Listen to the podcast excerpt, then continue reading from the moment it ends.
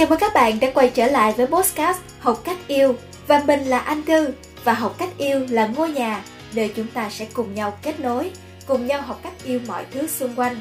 Đó có thể là gia đình, mối quan hệ hay thậm chí là những khó khăn, những nỗi sợ để từ đó chúng ta cùng nhau học cách yêu bản thân và trưởng thành hơn.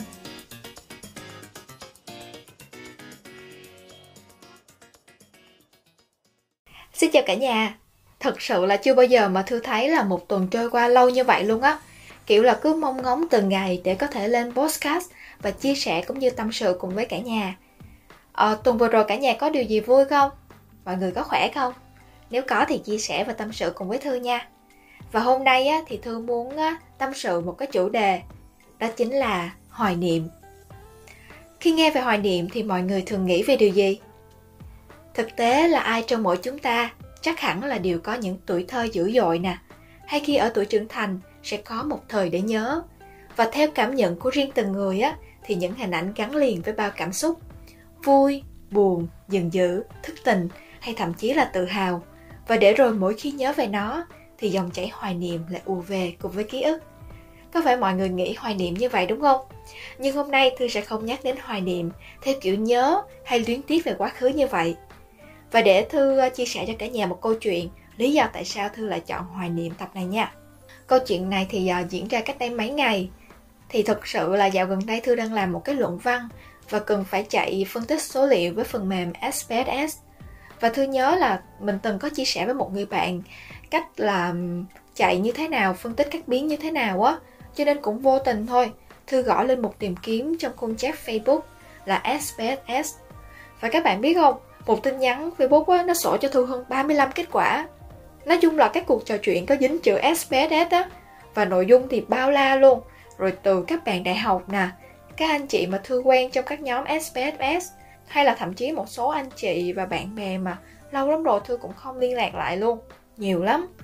Một phần á, thì cũng vì hiếu kỳ cho nên Thư vào xem lại tin nhắn. Không biết là có ai lâu lâu vào tin nhắn đọc lại những tin nhắn cũ không à? Thư á, thì thường không cái cảm giác nó lạ lắm mọi người ơi. Thực ra là bình thường thư cũng hay xem lại nhật ký. Cái cảm giác mà mình đọc lại nhật ký của mình một năm trước á, thì nó đã khen khác rồi. Còn cái cảm giác mà đọc lại tin nhắn á, thì nó còn đặc biệt hơn nhiều nha. Giống như là, kiểu là, mình sẽ gọi lại được cái cảm giác, cái tâm trạng, hay là cái hoàn cảnh mà lúc mà cuộc trò chuyện diễn ra luôn á. Không tin thì mọi người thử search rồi đọc thử xem nha. Và ưu tiên những cái từ mà trăm năm trước mà mọi người quan tâm á mình nghĩ vậy tại vì mình nghĩ là nếu mà những cái từ mà gần đây á, thì nó sẽ không có tạo cái sự khác biệt lắm đâu. Mà đọc lại mới thấy là hồi xưa thư dùng mấy cái kiểu tin code á nghệ lắm nha. Tin nhắn của thư á thì có nhiều chủ đề lắm cũng có nhiều tin nhắn đưa ra những cái idea á mà bây giờ đọc lại kiểu thấy buồn cười. Không nghĩ là hồi xưa mình có những cái ý tưởng mà kiểu nó ngây thơ như vậy luôn á. Rồi cũng có một số tin nhắn là các bạn tâm sự rồi thư cũng có tìm lại được một số người bạn mà kiểu như hồi xưa cũng hay nói chuyện trò chuyện với nhau nè. Nhưng mà vì một số giống như khi đi làm rồi đi học á xong dần dần mình cũng ít liên lạc xong dần dần cũng mất kết nối á. Nói chung là thấy hay lắm. Sâu chuỗi rồi nhìn lại thấy bây giờ mình cũng lớn lên nhiều rồi các kiểu. Không biết mọi người nghĩ gì nếu vô tình đọc lại những tin nhắn mà dòng những tin nhắn cũ này ha? Thư á, thì chợt nhớ đến một cái câu nói của một cái ông triết học gia. Để thư nhớ cái ông tên gì? Ờ, ông tên là Soren Kierkegaard. Thư nhớ là vậy, Thư cũng không chắc là mình đọc đúng đâu nha. Và ông từng chia sẻ là cái cuộc đời á Chỉ có thể hiểu được khi bạn nhìn lại quá khứ Và tiếp tục tiến về phía trước.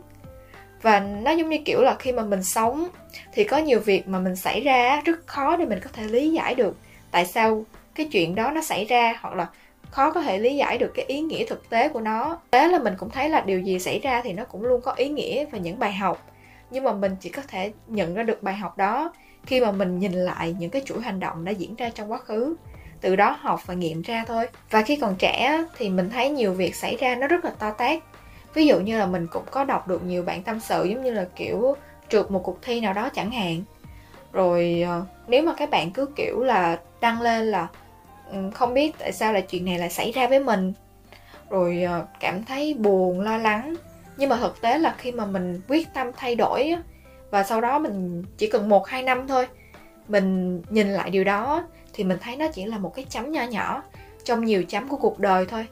Kiểu như khi là mình còn trẻ, tại vì thật ra khi mà mình thư thư suy nghĩ cá nhân thôi nha, kiểu như khi mà mình trượt một cuộc thi nào đó thì chắc hẳn là mình cũng ở dưới lứa tuổi là khoảng từ ờ, 20 trở xuống. Thì nếu mà 20 trở xuống thì mình hoàn toàn có thể thay đổi được mà nếu như mình có quyết tâm.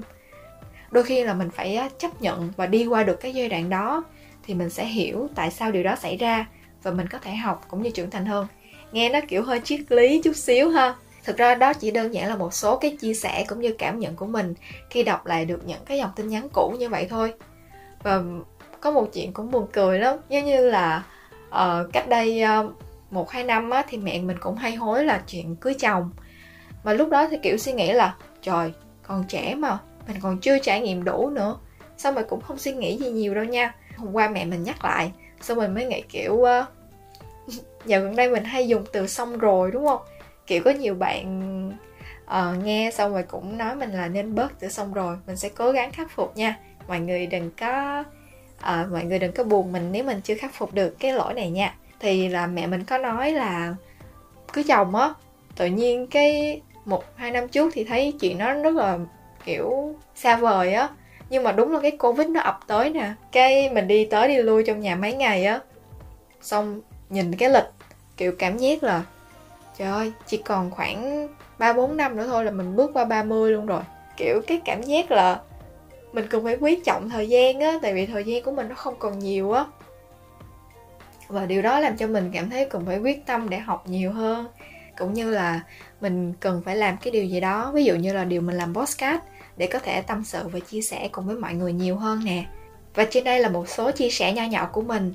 À và mình cũng bắt đầu là thêm vào nhật ký của mình, cái một nhìn lại mình một tuần trước, một năm trước. Lâu lâu facebook cũng nhắc lại cho mình những kỷ niệm á. Hoặc có thể là mình thông qua những tin nhắn cũ này, cũng là cách mình nhìn lại bản thân và để mình thấy là mình đã trưởng thành hơn từng ngày. Và trên đây là một số chia sẻ của Thư tuần vừa qua. Còn các bạn thì sao? Chia sẻ cùng Thư nha. Và xin chào và hẹn gặp lại các bạn vào podcast tập sau. Xin chào và hẹn gặp lại.